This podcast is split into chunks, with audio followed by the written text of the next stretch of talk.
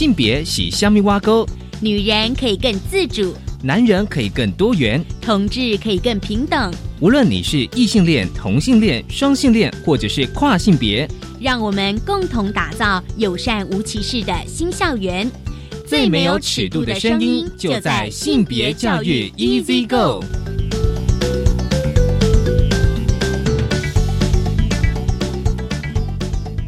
Hello，大家午安，欢迎收听教育电台性别平等。一次一个，我是文乐，不晓这礼拜大家过得好吗？今天一开始，我想跟大家分享一件就是令大家非常感伤的消息哦。其实我相信很多朋友在最近的网络上的新闻上应该都知道了，就是纪录片导演陈俊志呢，在十二月十号呢，因为心肌梗塞在家中病逝。这个消息传出，很多性别界、运动界、学界的朋友其实都非常的伤心。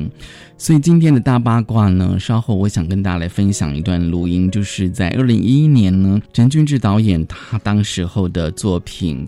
台北爸爸，纽约妈妈啊，这本新书哦，我邀请他来，我记得时间是二零一一年的四月二二十三号的录音，待会想跟大家来分享他美丽的声音。其实我相信大家哦，应该对他其实是印象深刻，但是我今天非常想要特别的跟大家来来分享，就是说，其实呢，哦，陈君志导演他不单纯只是在呃纪录片影像创作。其实呢，他从嗯九零年代开始呢，就参与了非常多的跟性别议题。除了影像创作，当然还有很多的社会议题。尤其是在两千年发生一个永志事件，其实我们经常在节目提到的一个事件哦。其实呢，陈俊日导演其实是第一个只身前往就是屏东高速现场的性别运动者，而且呢，在媒体上呼吁关注叶永志的事情，所以这当然就是影响了后来的性别平等教育法的修法。所以稍后回来，我们想说跟大家来分享这一段录音。而今天的性别慢慢聊，想跟大家来聊的是情感教育。很高兴我们邀请到了就是高雄市的瑞祥高中谢佩珊老师来跟我们聊，就是说在高中的阶段如何谈情感教育。我们先进行性别大八卦。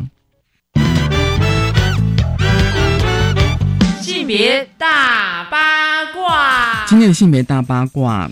想跟大家来分享的是陈俊志导演在二零一一年的新书的作品《台北爸爸，纽约妈妈》，非常非常珍贵的录音。而这段录音其实是当时我跟呃另外共同主持人刘淑文老师，他目前任教于台北市立大学，我们联合主持。我们现在来回忆这段珍贵的录音，是把自己的事挖出来这样。我是一个全方位的才女，就刚刚洪文龙忘 女作家，女作家，我这个那个 人权女斗士，这一点忘了提，是人权女斗士啊。没有，其实我觉得认真来讲是说，创作本来就是心里面。没办法，一直被压抑，没办法讲出来的欲望，想借由某一种方式对世界说话。那我觉得这本书其实就是我想对世界说出我对家庭的概念。那这个创作者想说话的欲望，对于家庭这个议题，在我这一个作者之路，在我这个作者轨迹之前是。比如说我只家往事日常好了，对，其实那是一个老年同志的一个没有血缘的一个，却是比那个原生家庭更亲的一个银法银法族同志之家。那那个片当年就入围了台湾民族志双年展，就是说，呃，即使我的那个老 gay 的片，一个西门町台客老 gay 的片，却是被一个学术气氛很浓厚的。人类学的影展视为一个台湾的某种对于家庭这个定义重新提出翻转的解释的一个一个纪录片。那我想，那个台北爸爸、纽约妈妈是我这个作者的欲望，呃，对于家庭这个议题的思索更细腻，用文字写出一个更内在的一个辩证。所以其实呃。啊，我想各位老师其实，在因为我常常到很多学校演讲跟放我的片子，那我觉得透过阅读我的作品，就不管是之前的影像作品、现在的文字作品，或是之后的剧情片作品，我觉得其实里面深刻的议题，也许才是这个作者花了一辈子在挑战跟在辩证的。因为我我是一个都在思考一些重要议题，那家庭显然是我们。华人文化结构里面每个人都要面对的终身的议题。那你怎么去铺陈呢？因为我觉得写书跟拍片应该很不一样的。嗯，其实我常常在想，那个我个性里面有很单纯的部分，就当我在做一件事情的时候，我只能单纯的做那件事情，而且我只会单纯做那件事情。像我刚去美国留学的时候，我觉得那个超级市场那些是打工的那些哦那个老奶奶、黑人老奶奶啊，什么都好笨哦。就是他我们台湾说收银收收收银台对哦他们就是 one dollar two dollar，他们不会找钱，对对对他们一定要往上数。就是然后 seven eight nine ten 这样，他们才会找钱。可是后来我在美国留学三年，我发现我拥有了美国人这种很单纯、很直率，一次只做做好一件事情的对天真单纯的个性，在我的创作上，比如说，因为我到目前为止最大的创作生涯是在纪录片，我纪录片拍了十二年。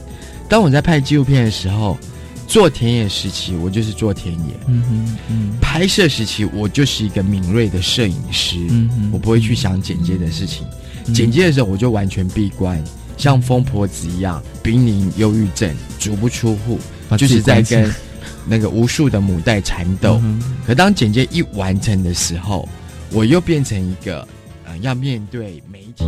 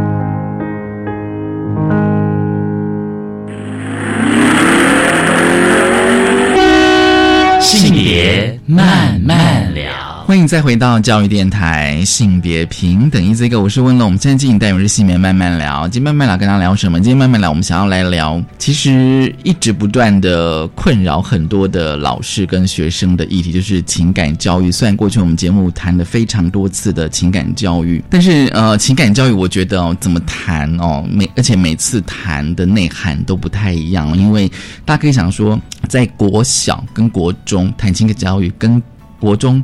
跟高中还有跟大学的情感教育一定是方式是不一样的。那今天我们想要来谈就是高中的情感教育。那在我们谈情感教育的话，一定会呃连接到像性平教育啦，甚至也更会连接到性教育。所以今天很高兴我们邀请到了谢佩珊老师哦。谢佩珊老师呢，他目前是中央团的呃教育部中央团的性别平等议题的辅导员，同时也是教育部校园性别世界高阶的调查人员。谢老师你好。你好，文龙，各位听众，大家好。其实我们都叫他珊珊老师，对不对？是对，珊珊老师这样子。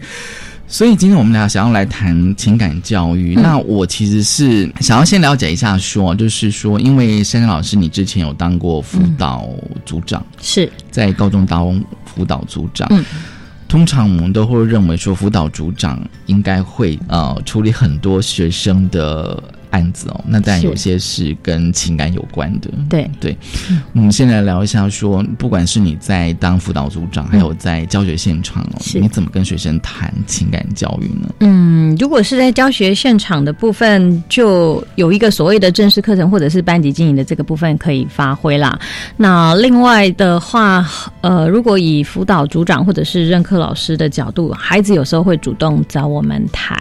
对，所以呃，如果我们把情感教育把它 focus 在感情、谈情说爱这件事，就是比较 focus 在可能，譬如说以高中生来讲，可能对他来讲是一个亲密关系的营造、建立、维持，甚至是呃关系的决裂、谈判等等这些，整个算在情感教育的部分来说的话，呃，在高中还蛮有机会跟孩子们谈的，嗯。这样子，嗯，而且我觉得，就是说，我们先谈那个非正式的好是。了，因为通常我相信哦，就是说有很多高中的的孩子哦，他们有时候会不会就是说会会透过比较非正式的方式，就是说非正式课程的方式，可能就像跟你讲他，比如说在生活上的一些问题，嗯嗯嗯比如说情感的一些问题，是这样子是哦。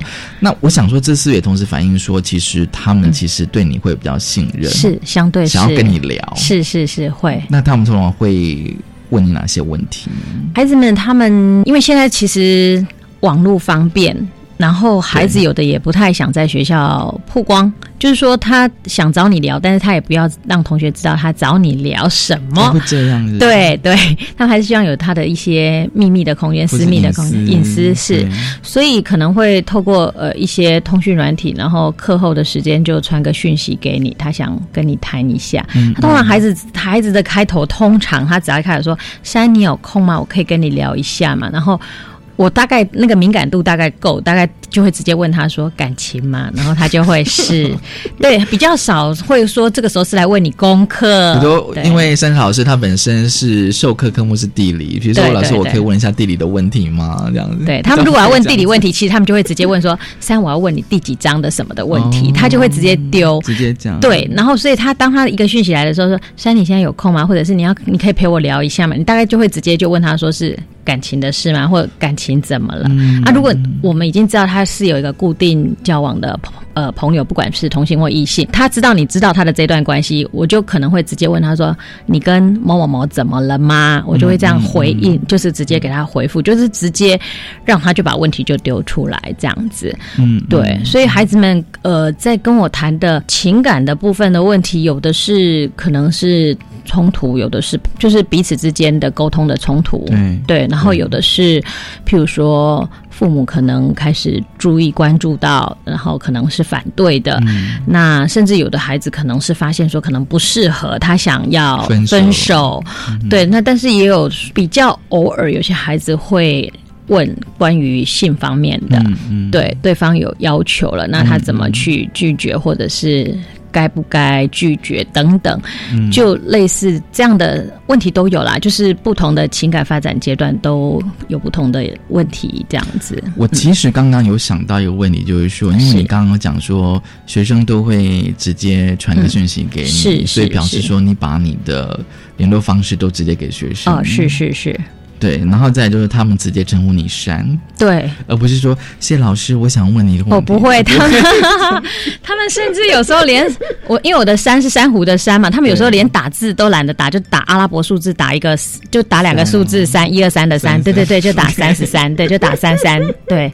我们学生其实他非常习惯了，对，因为哦，其实有时候我一直在想那个师生之间互动的模式，你知道吗？对对。对然后我想说，如果今天是一个比较应该怎么讲平易近人的老师，是。比如说像你这样的状况的话，嗯。就是说学生他是不是比较不会像，就是说在我的想法里面哦，嗯嗯嗯。就是说，哎，好像要很正式的，嗯嗯嗯。不，第一个不能够直接讲老师的名字，嗯，哦，不会，这个部分我的孩子们都其实很习惯。其实 都 OK 对他们都是很 OK 的，因为我对觉得不影响。我是他的老师，不会因为他称呼我只直呼我的名字，我就不是他的老师。对，嗯那孩子们直接呃称呼我珊珊，其实我我觉得一来是亲切嘛，那二来是他会知道你是可以跟他谈的朋友，嗯他把你嗯当朋友。嗯对，那我会觉得，我以我以我现在目前的高中生来讲的话，我的年龄跟他们的父母都差不多，对差不多所以嗯其实如果他们愿意把我当朋友来、嗯呃嗯互动的时候，其实是比较可以谈到他真正心理需要的问题，这样子。嗯那你通常会怎么样去处理呢？比说，如果接到一些嗯学生的一些问题的话，会看他的问题急不急，然后还有他的状况。其实如果有些孩子，譬如他传给你或丢给你的时候，诶，我甚至有时候是。凌晨两三点的时候收到讯息，我已经准备，譬如说我可能刚好那天出考卷或什么比较晚睡，我已经哦准备要睡睡啊，是我平常是很晚睡，孩子也知道。我有我有印象，有孩子两两点丢讯息给我，然后因为那天我隔天五六点要带孩子出去公民训练，我很早出门跟他说。呃，我我可能今天不能陪你太太久，因为我待会五点多就要准备出门，五六点要出门。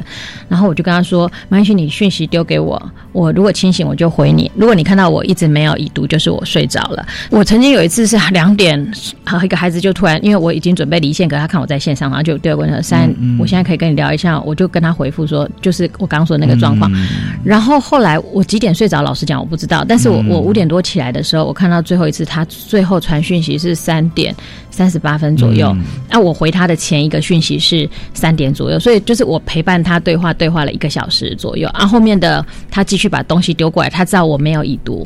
可是他有话要讲，我就让他讲完，让他打完。然后我是在带孩子出去的路上，带我自己的学生的路上，我在游览车上就慢慢回讯息给他。对，那这种通常是不急的状况，就是说你知道他有需要你陪伴跟他谈。呃，像那通孩子是刚好她跟她男友分手，分手又要复合，分手复合在那里拉扯，那。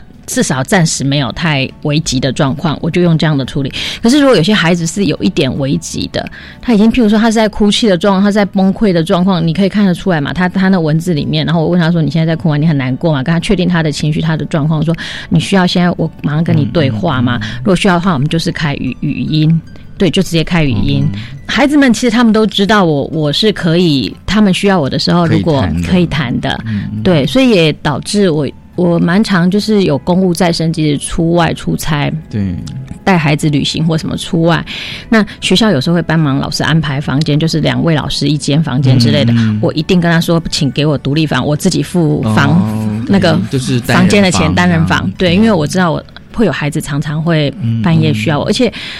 比较多很多孩子就是说，他真的有需要的时候，会是在真的夜深人静的时候，他那个情绪上来，对，他在那个时候很脆弱的时候，他特别需要跟老师谈，或者是说白天可能是他上完课接着又补习，对，对等到他忙完他的课业的时候，开始面对他情感的部分的时候，他真的需要人家聊的时候，都其实已经很晚很了。的那表示说，就是老师可以随时 stand by，是，他们知道，他们知道。对对对，就是说对我我都跟他们说，你们随时讯息可以丢上来，那我不见得可以马上回复你，但是如果你真的很急，你一定是要先打电话，就是让我可以马上接住你。我说我不要让任何一颗球掉到地上对。对，嗯，所以这样子的话，就是说，就是说，那也是要经营那个怎么讲互动。跟信任，对，就是说学第一个学生要信任你嘛，然后第二个是。就是说你也愿意，就是说等于是开放你的你的联络方式给学生这样的，而且几乎是二十四24小小时时。是，其实很好玩哦。他们以前说我是珊珊老师，后来说我是 Seven Eleven 老师，就是全年无休二十四小时了。啊，对，而且对刚刚你讲说半夜两点学生是传讯息给你，可是是你隔天你五六点又要起来，对对对对对。所以这个过程，我觉得你应该会有一些哦，嗯但这样子就是说，乍听之下，大家可能会觉得你很辛苦。我觉得那个感觉是我引用另外有一位老师讲过的话，他是说，当你知道你自己是被需要的时候，其实你的内在就会变得足够强大。嗯，对，因为你知道你是被需要的，有人需要你。对，我觉得我我在孩子们身上得到很多的回馈，知道说，诶，我对他们来讲是重要的，那我也可以很适时的、及时的帮助他们。对，所以，呃，老实讲，这么多年教书，这么二十几年来，我一直没有觉得说我这个好所谓的 Seven Eleven 老师。辛苦的部分，老实讲，我我自己没有感觉到辛苦，但是是觉得自己很重要。孩子常常让我觉得我很重要，嗯对，所以在他们身上我也看到自己的价值，所以我常常都觉得说，有人说什么老师是孩子生命中的贵人，我都会反着说，对啊，因为孩子也是我们的恩人。对我常常我自己的感受是这样，对，所以学生反而会比较会透过这样子的方式来跟你聊他的情感的问题，反而比较不会在正式的课程里面。比较不会，因为我刚好就像文荣你说的，我在学校教的是地理课，我能直接从地理课上给他们的关于情感的其实是很有限。那如果是自己的导师班班级经营的部分，导师比较可以，这个可以谈的时候机会会相对多一点。班级经营你通常会怎么谈？班级经营的有时候就是会呃，像我的班的孩子，有时候我们会给他看一些，譬如说 TD 的演讲。好，然后或者对 TED 的演讲，那有时候也会针对一些社会事件，就会跟孩子聊，就是新闻上是这样报，那你们看到什么？你们听到什么？你们觉得怎么样？然后我会谈谈我的观点，或者是我处理过的一些呃，包括从可能从一些法律层面来跟他们分享等等。对，所以你视线一定要先备课了。呃，性别的这一块，我是随时在备课，对，因为。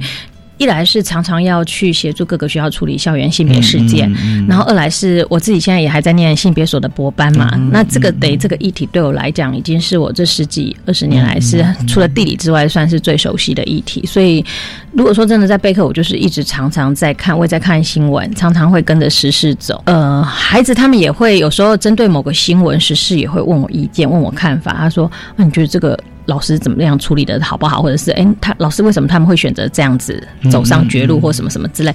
孩子也会主动针对一些新闻会问会问，还是会有一些疑问，会会会会表示说其实他们有在关注新闻，有有有，对我就说其实我们看孩子在划手机，不要觉得他们都在玩所谓的手游，其实如果。给他一些引导或者讯息，让他知道有些管道。其实你透过网络可以学到很多东西。我觉得有时候，有时候听到很多老师，但也包括你，就是说讲一些现在高中的一些现场的事情。有时候我会回过头想说，我高中在干嘛的时候，我觉得就是说，如果回到那种十六七岁的年纪，如果今天看到一个新闻是跟我同年纪的人的时候，是是，我有时我觉得我会稍微会去关注一下，会会。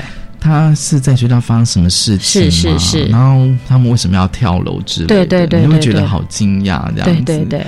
然后你就会开始想说，哎，那学校嗯，是不是可以提供什么样的协助嘛？那当然是后来才会这样想这样子。对对对。我想说哦，就是说下个阶段我们就来聊，就是说，嗯，在非正式的课程的时候，非正式管道，学生都已经跟你这么贴近。其实我觉得。学生是蛮跟你还蛮贴近的，真的，嗯，对，因为有时候我其实也还蛮关注你的脸书这样，然后我就觉得说，你跟学生其实是比较，并不是像那种比较是传统的师生的权威的那种，对对对，对，是完全不是。其实有时候我会想这样想，就是说，如果这个老师让我觉得是容易亲近的，而并不是有距离的，嗯嗯，我觉得我会比较想要跟他。聊哎，会比较想去找他。会，那我待会想问深深老师说，在正式课程里面哦，因为呃，有时候我们都会觉得说，好像即便是谈那个情感教育哦，甚至我们待会谈到性教育，嗯嗯，我不知道不同的年级应该这样讲，会不会有不同的谈法？嗯嗯，我们稍后回来先休息一下。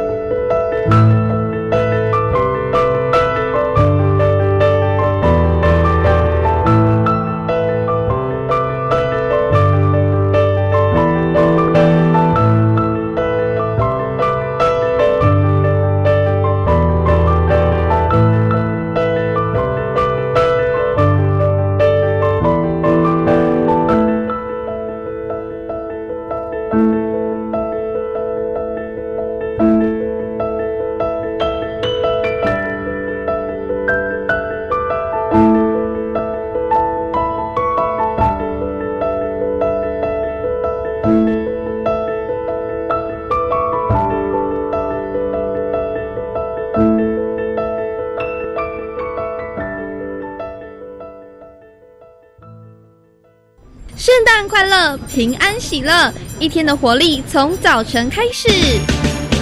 周一到周五，每天早上七点二十分到九点，由慧心、玉慧共同主持的教育行动家，提供多元的精彩内容，陪大家一起迎向崭新的每一天。祝大家圣诞节快乐！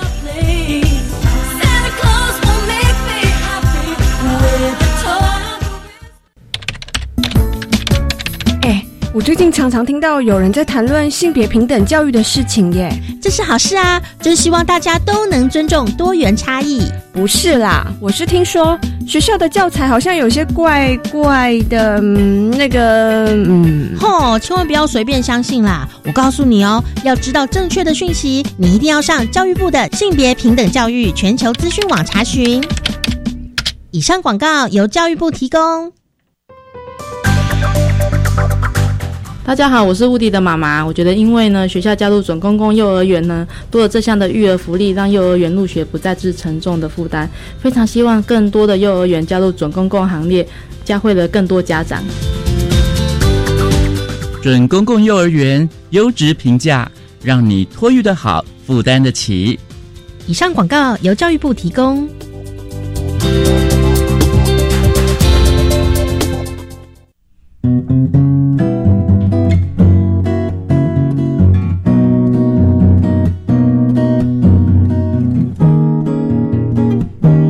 我是苏命苏米恩，你现在收听的是教育电台。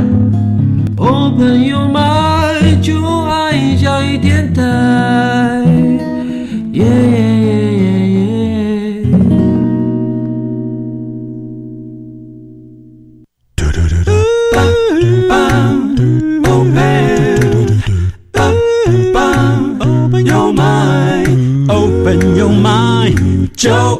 教育电台。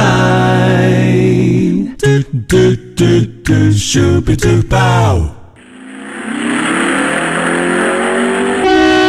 性别慢慢聊，欢迎再回到教育电台性别平等一 Z 个，我是温乐。我们现在进到的是性别慢慢聊，今天慢慢聊聊情感教育。我觉得这一题实在是困扰了非常多的老师跟学生，也是常年我们一直不断的在持续关注。今天我们来聊高中的情感教育，很高兴我们邀请到谢佩珊老师。谢佩珊老师，他目前是中央团的性别平等议题的辅导员，也是教育部校园性别事件高阶调查人员。好，这个阶段我想问珊珊老师哦，嗯因为我们刚刚讲的比较是非正式的方式，就是说学生怎么跟你谈他的感情哦，或者他情感上的问题。嗯可是，在正式课程里面，应该也是很重要的。对通常会在什么样的课程会谈情感教育呢？呃，以高中端来讲的话，呃，正式课程里面主要就是公民、生涯规划、生命教育的课，比较可以直接，就是它是在课纲里面就有提到人际关系、亲密关系、情感的这个部分。再来一零八课纲之后，会有一个新的，就是它有所谓一些多元选修，所以有些学校也会陆续开课，像我我们我们自己的学校有开呃幸福 A P P 之类的课，对，那这样的课程就是会跟孩子谈情感教育比较完整。对，选修课的部分在我们高中职大概就是在正式的课程里面可以进行的部分，大概是这些地方。嗯嗯。那你通常就是说，你以前的教学的经验，你怎么去跟学生谈？而且，嗯高一跟高二谈会不会不太一样呢？会，呃，像我们学校除了呃，就是幸福 A P P 这样子的选修课之外，我们还有一个类似呃，就是报道文学，它也是跨领域，哦就是报道文学的课。对，那报道文学的课选修在过去的两年，我都有协助，就是两堂课入班去谈。那他们、嗯呃期待我去谈的是谈同志的议题的部分。哦同志议题，对，然后有时候他们也会期待是说我去谈情感的部分、情感教育的部分。对，所以因为我我自己受限，我自己任教的科目是地理，那正式课程里面地理跟情感能谈的有，但是比较少。嗯对，那大概就是会利用这种选修的课程的部分，或者是跟其他的老师一起做协同教学或备课的部分，然后偶尔有些时候是所谓的入班宣导，利用班周会的时间，对，到一些班级去做一些宣讲这样子。嗯嗯嗯，所以在在学生的反应不知道会怎么样。学生其实我觉得他们会很喜欢这样的课，因为这是跟他们生活真的很贴近。那文龙刚刚问的就是说，高一、高二呃的孩子听这样的课或者这样的上课内容会不会有区隔？当然是会有区隔，最大的差别应该是在他们的年龄上有法律的一个一个规准。对，因为在我们目前的呃法律规定的话是呃孩子的性自主权是到十六岁嘛，那刚好是在高一的时候。对对，那到高二等于他就是有性自主权了，但是他又没有达到所谓刑法上的十八岁的成年，对，所以这中间会卡到十六到十八，其实家长还是有完全的监护权，嗯嗯，对。那因此在跟孩子谈情感的部分，我都会顺便把相关的所谓法律的东西也让孩子知道，对，因为我们觉得情理法，情理法虽然。情理法是看起来是三件事情，是三个层面。可是，在谈感情这件事的时候，我觉得，呃，理智的东西、法律的东西，一定还是要跟孩子做分享跟讨论。嗯嗯，他们如果说在呃交往的阶段，比如说今天如果是高二好了，是交往的阶段哦，但就是说可能会有一些呃，我们情不自禁这样。就是说，我其实有时候我在想说，那我们比如说高中生十几岁哦，嗯，我觉得难免都会有那种，就是说，呃，比如说呃，情窦初开啦，是啊，甚至跟刚刚就是山山老师你讲的情不自禁啊，是是，那甚至比如说刚刚你有提到说，学生有时候可能问你说，是不是可以再进一步之类的，是是是，对。对。会难免的，你怎么去跟学生回应？而且通通常就像刚刚你讲的嘛，就是说这个虽然学生的情感丰富，表达方式丰富，可是他背后可能会有一套的法律上的，对对对。怎么样制约吗？怎么样？嗯嗯嗯，对，还是会让他们让他们知道，就是说法律上有这样的规定，或者是这样的限制啦。对，所以包括就所谓的二十四小时通报的，对我们教育人员的规范这些，我其实还是会让孩子知道。那再来就是说，在情感的互动上，我会跟孩子多一点，呃，强调多一点的部分是除了那个法律上对年龄的规范。假设如果他今年已经十八岁了，假设他今年高三了，那他发生性行为，他问我可不可以，其实我不会直接告诉他可不。可以，其实我会问他，你为什么会这个时候想问这个问题？你背后你想知道的是什么？对，那不管他的答案或者他的想法是什么，我会跟孩子谈一个观念，就是所有的情感关系，当你觉得它不是一个呃平等的关系，是觉得你是有点委屈的，或者你是被迫的，或者你是不是那么甘愿，或者你是想办法用性来换。爱哦，把对方留住啦，或者是什么，或者是对方威胁你之类的。我觉得说让你感觉到那不是你自己所选择，你那不是你可以自主做决定的，你那不是呃互惠平等的，那不是你被尊重的这样子的情感的互动关系，我都会跟他说你要很理智的去考虑，你这时候的理智一定要放在前面。对，那当然法律已经是在最前面，已经跟他讲了。但是他已经十八岁了，他有性自主权，他的父母其实对他这个部分其实是可以也可以放手的时候，我就觉得会回到孩子自己的身上。你怎么去看待你们这样的关系？那你这个时候要不要发生关系？你的考量是什么？你担心的是什么？那如果。呃，孩子会多问一些的时候，其实我们包括后续的，呃，譬如说避孕的方式，或者一些防范，就是非预期的怀孕啊，安全性行为等，我们还是会主动让他知道。但是主动让他知道，不见得孩子他就真的会去尝试。他会至少，我觉得他愿意来跟你问、跟你聊，他就不会去从。其他的地方得到一些我们所谓阿萨布鲁狗细沙的一些资讯，资讯，对对对，所以我觉得当孩子愿意跟我谈的时候，他们知道我是可以跟他们谈到非常的专业，但是他们又听得懂，然后又够深入的话题这样子，而且说不定比较符合他们的需求，是是是，真的。所以，所以在那个情感的面向哦，因为有时候我觉得谈情感教育，我觉得哦，并不是谈情感本身，有时候我们就是。可能延伸到性的部分，是会一定会啊，会这样子，嗯嗯，所以你这个年纪，所以你会。在正式课程里面直接跟正式我的机会是比较少，呃，如果正式的话，大概比较多会跟高中生谈到，大概都是利用班周会去宣讲的时候，直接那个主题其实就是直接谈的就是性教育，性教育是很明确的性教育，那。呃，他们想知道的，其实我有时候都会让他们先用写的或者传讯息，就是给他们一个 Google 的表单或什么，你们就把讯息丢上来，然后我就会把他们整理归类，然后准备相关的内容让他们知道。对，孩子有很多的好奇啊，他们其实 他们有些你看他的 他的问的问题，你大概都知道他从哪里哪里知道这些问题的。哦真的啊你可以对啊对，因为他们有些东西你就知道，那个绝对不是课本教他，不是父母讲的，不是新闻你看得到的东西。对对对，嗯所以表示你对于学生的性的议题，嗯，掌握的很充足，算知道他是们的对资讯来源这样子，然后你们会问哪些问题这样子。是是，因为孩子也信任我们了，他们也会跟我们分享。哦，这个倒是嗯真的，对，因为有时候我一直觉得那个、那个师生的关系，如果我觉得有时候会发生一些冲突，那表示那师生本身的关系一定是、一定是有问题的，是是。是这样。然后呢，但是呢，就是说，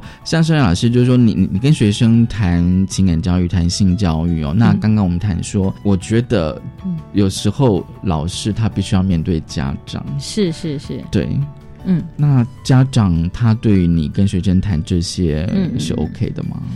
呃，如果是我自己导师班的孩子，嗯。就导师班的家长一定都是 OK 的，因为我带每一个新的班级的时候，在刚开始的班庆会，我一定会跟家长充分的沟通啦，然后也让他们知道，嗯或者说让他们知道我的专业背景，就是我跟孩子谈性、谈情感，甚至跟家长谈亲子关系，对他们来哦讲都是他们可以信任的部分。嗯那如果不是我任教班级的孩子的家长，我会跟孩子讲，如果说他们跟我私底下谈到说，哎，他家长反对他谈恋爱，或者是家长很担心他发生性行为或什么。家长很多的恐惧或疑虑的时候，其实因为我我跟孩子联系的方式，我都是直接告诉他们我的脸书、我的 Line，那我就说一样，你可以把我的脸书和 Line 给家长。嗯你家长如果有在使用脸书或 Line，那如果他家长不方便用脸书或 Line，他需要直接打电话，我也可以跟他约时间，电话上甚至可以约到外面，就是咖啡馆。那我就直接跟他谈都可以，因为我我自己本身第一个硕班的时候，我念的是呃亲子教育、家庭教育的这一块，所以我自己嗯嗯嗯我想我有足够的能力跟家长沟通，然后我自己算是也是一个过来人，就是我的小孩一个高中一个大学的，那呃，所以面对高中生的家长，其实我还蛮多，就是算是自己的专业学士背景之外，就是我自己的实务经验，嗯然后还有带班孩子们身上看到的经验，都可以跟家长做分享跟讨论，所以。就目前来讲，我这样教书这么久来，其实没有，目前是还没有遇到说我自己真正是我自己学生的家长嗯对我嗯。跟他的孩子谈情感、谈性、谈亲密关系，甚至是谈同志教育，我自己的学生的家长会担心的，这个部分是没有，或者是他可能提出就是说，哎、老师为什么要谈这个？嗯嗯嗯。之类的，嗯很多家长都会这样。对我我自己的孩子，其实如果是我自己真的我自己有任教的孩子的家长就不会有这个问题，因为我常常都跟他们讲，人生不是只有读书。对对对对，嗯，所以你跟他们跟家长这样聊，他们其实都是都是觉得，反正就是老师要教你就教吧，这样。多数其实是可以的，对，因为尤其到了高中啦。哦对他们甚至有的家长是期待是老师你要教，你要教对对对，到高中。其实我也觉得应该这种家长应该是不少了才对对因为我想说都到高中了，是是嗯对，然后再就是说，身为家长，你可能觉得自己。也很难很难启讲口。很难讲，对对对对然后你可能又觉得自己又懂得不多，是是是。因为以前我们的确就很很缺少嘛，对对对。很缺少这这方面的教育。那现在既然有一个专业的老师愿意谈，那你就放心的把他小孩子交给他吧，这样谈。对对，就说我的想法是这样啊，可是就是说，应该说是有些家长团体啦，嗯。就是说他们可能认为说学校这样子的呃教学内容是不是适合的，嗯嗯嗯，即便是到了高中哦，对，即便是到了高中哦，而 呃，而且刚刚深深老师有提供给我们一个年龄，我其实我相信大家应该都知道，就是说，其实到十六岁我们是有性同意权的，是是是，对，是这样子的，没错，家长他很多的担心、恐惧，他们都会怕孩子呃不小心怀孕或者什么。你教孩子性教育，他就会去尝试。对对对对。其实孩子不像我们，不像家长们担心的那样，就是说你去教他，就去会会去尝试。那我们今天教孩子说，哎，你如何变成股神巴菲特？你以为你小孩明天就会变成股神巴菲特吗？不可能啊！他不会因为你去教，嗯你教他如何投资股票，他真的明天就真的去炒股票了。嗯对我就。其实这只是一个一个举例说明，我嗯我觉得家长很多的担心就是说，孩子不要教他性，他就不会去尝试性，他就不会去探索性。嘿，是不可怜啊？因为现在资讯太发达，不像我们二三十年前，我们二三十年前，我记得我们自己读中学的时候，同学要看所谓的 A 书 A 漫，然后呃录影带或光碟片都要偷偷摸摸的 copy 来，然后借过去，还用什么东西包着。现在根本手机一打开，随便一划，甚至就可以传给同学，复制贴上转转传之类的都有啊。分享分享是对，对他还可以一次点好几个群组分享。对，是，所以我在想说，家长，你除非就真的把你的孩子锁在一个完全对外资讯中断，或者是可能就不给小孩子手机吧。对啊，可是你就算不给他手机，他在学校有同学的手机。对，对你，除非全世界，不然你就是大家都不要用手机了，嗯大家都不要用网络了。对，那我觉得其实家长有一点真的那是恐惧过头了。然后我我记得以前曾经有一个孩子也很可爱哦，就是他一个高中生，他的家长就是说把他的手机很多的限制啊，他说。家长也就是说怕你去看一些不该看的东西，然后那个孩子就直接问说：“什么不该看的东西？你是说 A 片吗？”阿妈，你自己没看过嘛？然后就一句话，家长就哑口无言了。这样，对家长家长想说没看过，他也好像觉得这样昧着良心说话。对，啊，说看过，孩子就会觉得、啊你都看过，那我为什么不能看？呢 就是、对。那当然，我们知道 A 片它那个 A 是 adult only，就是给成人看的。对，所以我们其实像这个，我也会跟孩子讲说，A 片不是不能看，是你的年龄看的时候，你有没有判断能力，你有没有足够的判断能力？这样子，对，嗯。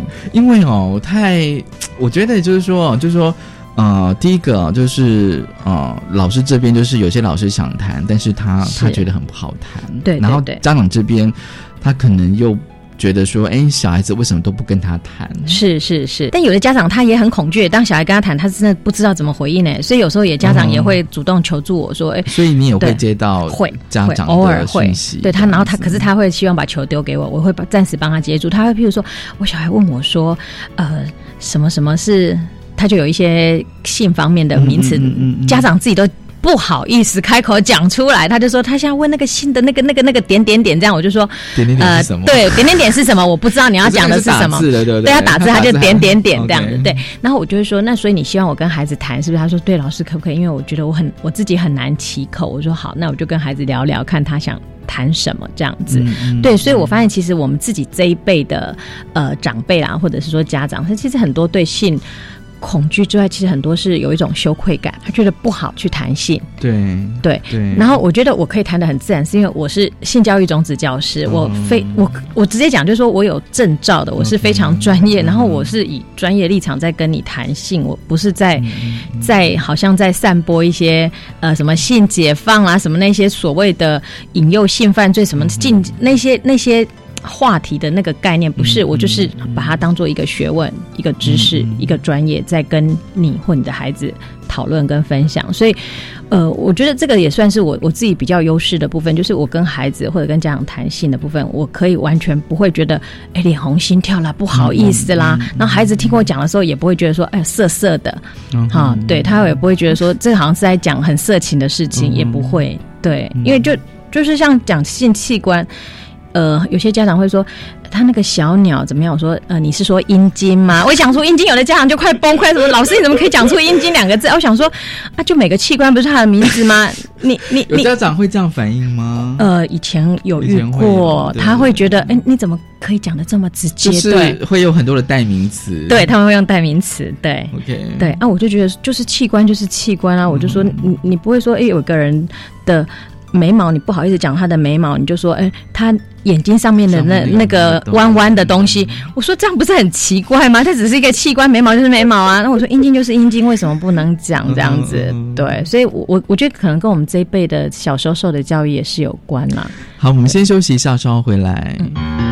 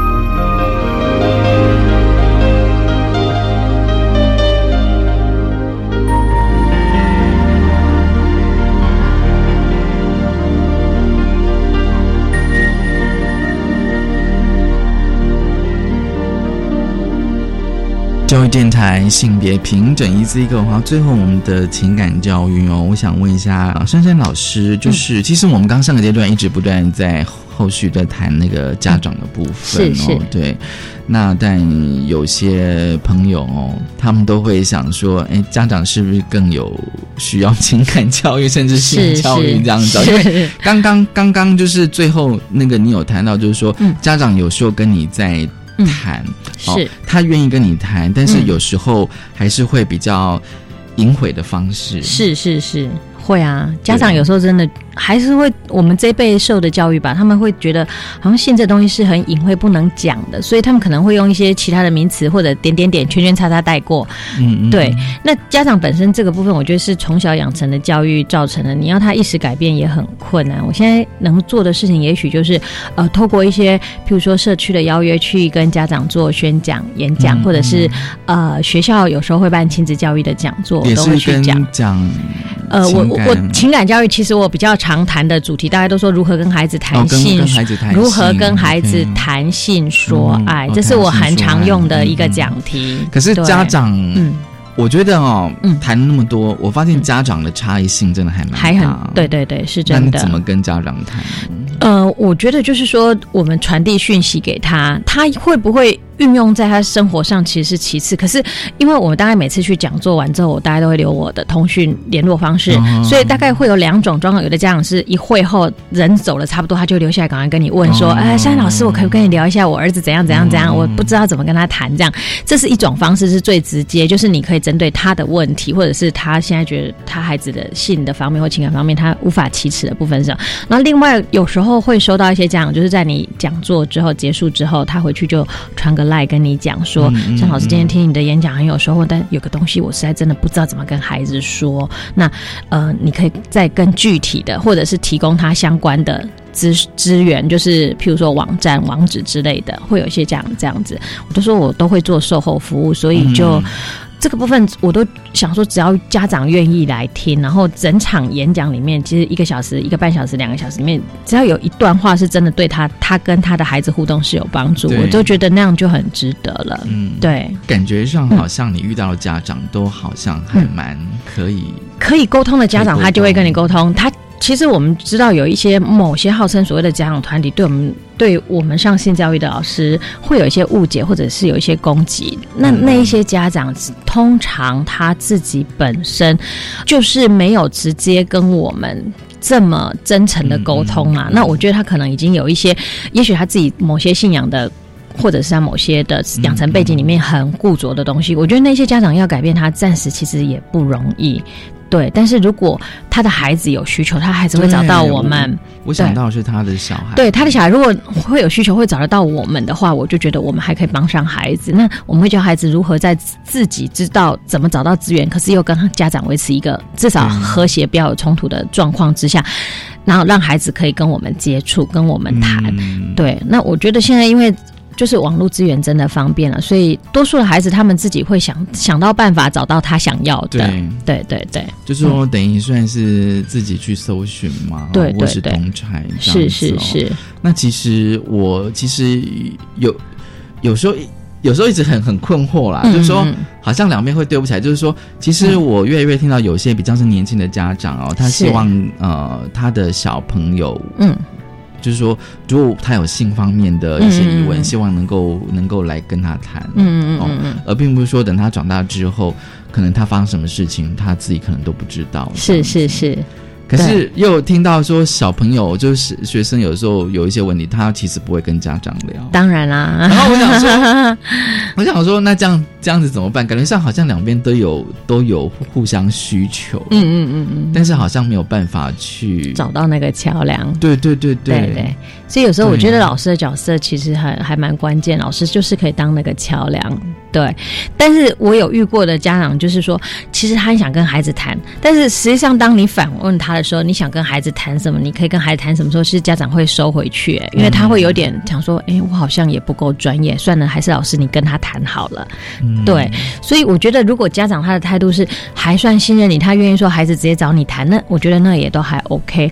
我们比较怕的就是有些家长他其实他的观念基本上就是很偏差的，他自己就是很保守。譬如就是我们刚刚说的，哎，你只要不要交性，他就永远不会去尝试性。如果家长你还是停留在这样说，你不要给孩子任何的性的资讯，他就完全不会去碰触到性的议题，那你真的是太远古时代的想法了。因为现在孩子真的不像你想的这个样子。那如果是这样是这样子的想法，其实孩子通常也不会跟家长谈。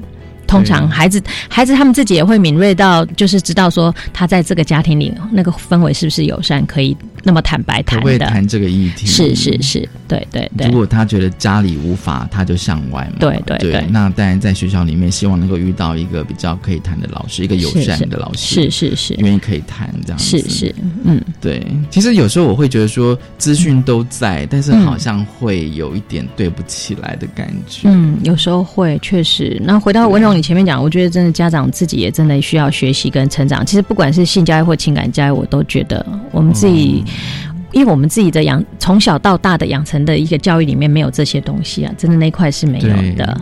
对，而且应该说几乎是空白。是是是，几乎是空白的。然后你就觉得说，当你。当你有有有有了小孩，可是，在你的求学过程当中，你可能都没有这方面的最基本的知识的时候，对，就像刚你讲，就是说，那你怎么跟你的孩子谈呢？对，真的，我有遇过一个学生，也是他，他就跟我分享说，他其实，呃，他面对他自己生人生里面第一次被分手的经验的时候，非常难过，然后在家里哭泣的时候，他家长就很想帮忙，可是家长就直接跟他说。我从小到大只谈过一次恋爱，就是跟你的爸爸就结婚，我没有分手经验，我真的不知道怎么跟你谈。对，所以那个妈妈就陪着孩子哭，她只能就陪着孩子哭。